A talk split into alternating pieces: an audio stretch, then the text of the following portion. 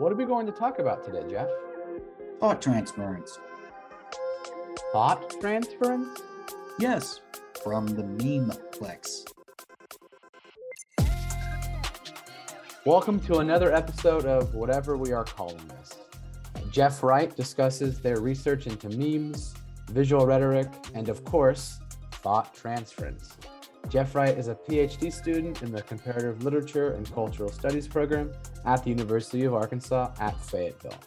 Their current research delves into visual rhetoric, adaptation studies, and convergence culture and an examination of the role of the Amazon archetype from classic mythology to modern iterations of the feminist warriors in comic book genres. In this episode, Jeff will be discussing some of the core theoretical elements they are employing to examine popular comic genres. Before humans invented written languages, we etched and painted images on cave walls. And long before the letters came along, there was visual rhetoric. We developed language before we developed writing. And when we sought a way to capture language, we had to go to visual symbols and representations to do so. Our textual syntax and vocabulary are an agreed upon series of visual representations of language, or what we call letters in the English language. Linguistics says that language is what gives us the ability to abstract thought, ask hypothetical questions, and philosophize in general. And if you keep tracing this concept back in time, you'll find that all of this started with a few brain cells and some firing neurons what we call thought in some Neanderthal's brain some hundreds of thousands of years ago. So thank your great, great, great, great grandma Cro Magnon for that one. Several hundred thousand years later, uh, Russian philosopher and literary scholar Mikhail Bakhtin gave us the concept of the utterance. In its simplest definition, the utterance is the smallest unit of discourse you can reduce something to before it loses all meaning. This can occur at the lexical level if you think about words that have multiple suffixes and prefixes. And there's a huge discursive difference between logical and illogical, or consequent versus inconsequential.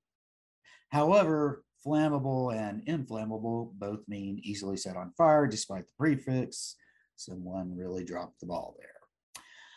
But it also works for the syntactic level, or at least clauses. For example, formal English doesn't do well without a subject, verb, object structure of some sort. If you start removing any of those from sentences, the communication may fall apart.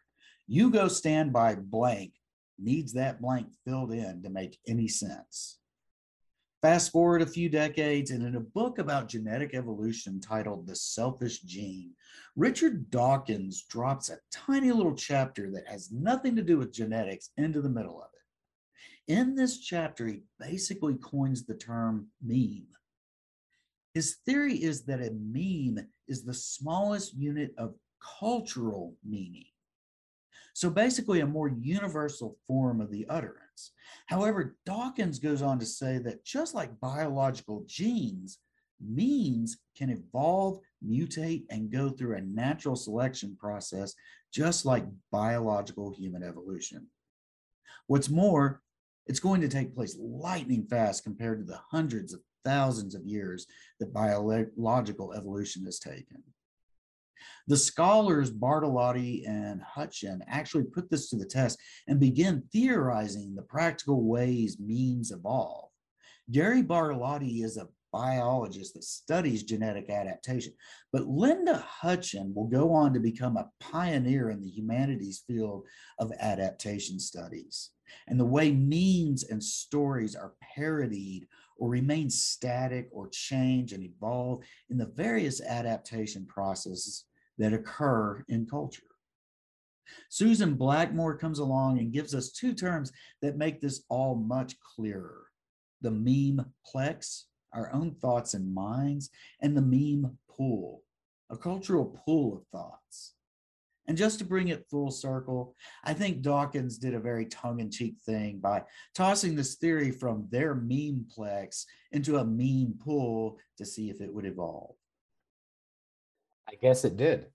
Uh, so at this point, you are saying we all have thoughts that we can reduce to memes and put these out into a meme pool if we choose to?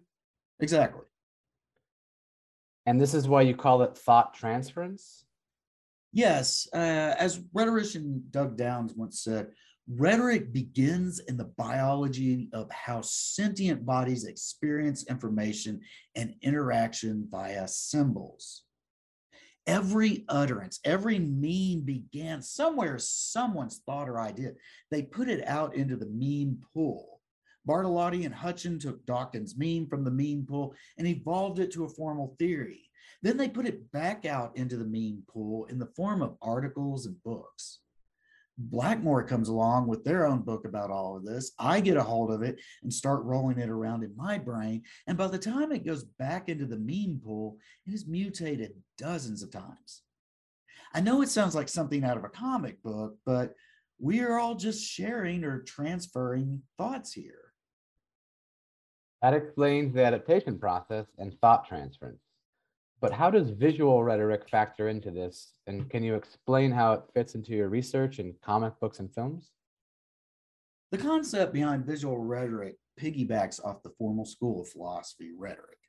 Uh, Aristotle, Aristotle basically laid out the foundations of what might be easiest to call the philosophy of persuasion. It's where we get the three appeals logos, ethos, and pathos, or the mnemonic I tell students logic, ego, and passion. We also get kairos or the timeliness of things from Aristotle. Visual rhetoric uses all of this and more to analyze what is visually represented. From a memetic standpoint, a single square blank white panel with a black outline doesn't have any cultural meaning. But we add a human figure to it, it's almost something, but it still needs more. Let's give the figure breasts and a star spangled costume. Now we are getting the picture, pun intended. Now it has some cultural meaning, at least if you recognize the visual cues red boots, bulletproof bracelets, a golden lariat, stars on the bottom, and her logo, a big double W up top. It's Wonder Woman. Even without the double W, the patterns match up. You can show people cropped sections of R2D2 from Star Wars, and people can identify that it is indeed the droid you are looking for by those blue and white geometric patterns. So a meme can exist without the text, but text alone would be a discursive utterance. It could also be a meme by memetic by itself. The word BAMF has cultural meaning by itself if you read the X-Men comics and know who Nightcrawler is and that the sound that is textually represented whenever he teleports away. Uh, Bazinga is another one. And where do Amazons fit into all of this? I am assuming it leads up to Wonder Woman. Of course, uh, what really interested me about this particular archetype is that a lot of our evidence of Amazons in Greek mythology comes from mosaics and pottery images. Most societies have a high rate of illiteracy till around the 18th and 19th centuries. Prior to that, Amazons were warriors on pottery with something like circular spirals on their chests to represent breasts. Fast forward a few thousand years, and we have characters like Wonder Woman wearing armor in the comic books and on screens. The visual meme has evolved to be more detailed breastplates on a more detailed image in a comic book or a costume shop on a Warner Brothers film set. There does seem to be a lot of focus on breasts in your research. Is that odd? Yes, probably. But then again, nothing distinguishes visual representations of women better. It's very strange to me that the nipple is this huge visual red flag on so many different levels in a lot of modern cultures. In the comics code authority era, even male characters like Conan the Barbarian had to cover his nipples with a blue shirt people have some extreme opinions about breastfeeding, especially in public. And there are actual laws about breasts and nipples in the United States. And I really became focused on the breast because I was looking at the women who tattooed their chest after mastectomies. I saw a television show and noticed they were not blurring out the woman's mastectomy, but they would blur out her other breast. And that's weird, right?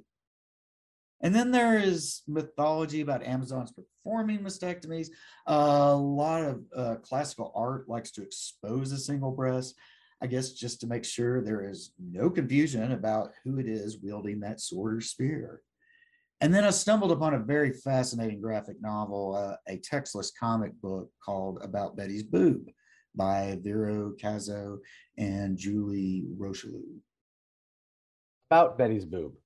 By textless, do you mean just images? Yes, uh, there are no speech balloons or thought bubbles. Somehow they managed to make a story about breast cancer sur- uh, survival very funny. Betty is struggling with the way the world now perceives her after her mastectomy. I worked at the VA hospital when I was in AmeriCorps, and I remember how many times I would flinch whenever I would see an amputee. And I don't know, for that reason, the comic really resonated with me on that level. It's a form of visual dysphoria at first, but over time, you stop flinching. And by the time Betty starts stuffing her bra with an apple, you're just laughing. And how does this fit into the cultural studies field? Well, cultural studies basically looks at the communicative products of a culture, such as books and movies. I have a peer who's doing research on Italian hip hop music, as another example. I mean, this often requires a multi or interdisciplinary approach. So, in my case, I am bringing in a few different disciplines to explore the way cultures communicate through imagery, how humans use space, and what its rhetorical situation is. I'm personally employing a lot of feminism, adaptation studies, and convergent culture theory to comic book stuff. And there's more to it than that, but analyzing popular culture is where a lot of our field tends to exist these days. Plus, I get to work on a dissertation that focuses on women who carry swords and spears and a woman stuffing her bra with an apple. And of course, the apple is another weird symbol of womanhood in Western culture. So, is Betty an Amazon? Definitely, at least in modern terms. Betty represents that strength we all hope we have, right? I mean, we all aspire to be like Wonder Woman or any number of other superheroes. Ultimately, that is how memes and archetypes like Amazons get perpetuated for hundreds of years.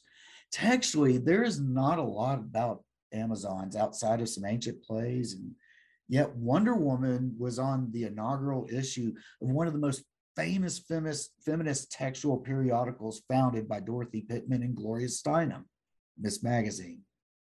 That ancient image of an Amazon with spirals on her chest has evolved to represent feminism, like all of feminism.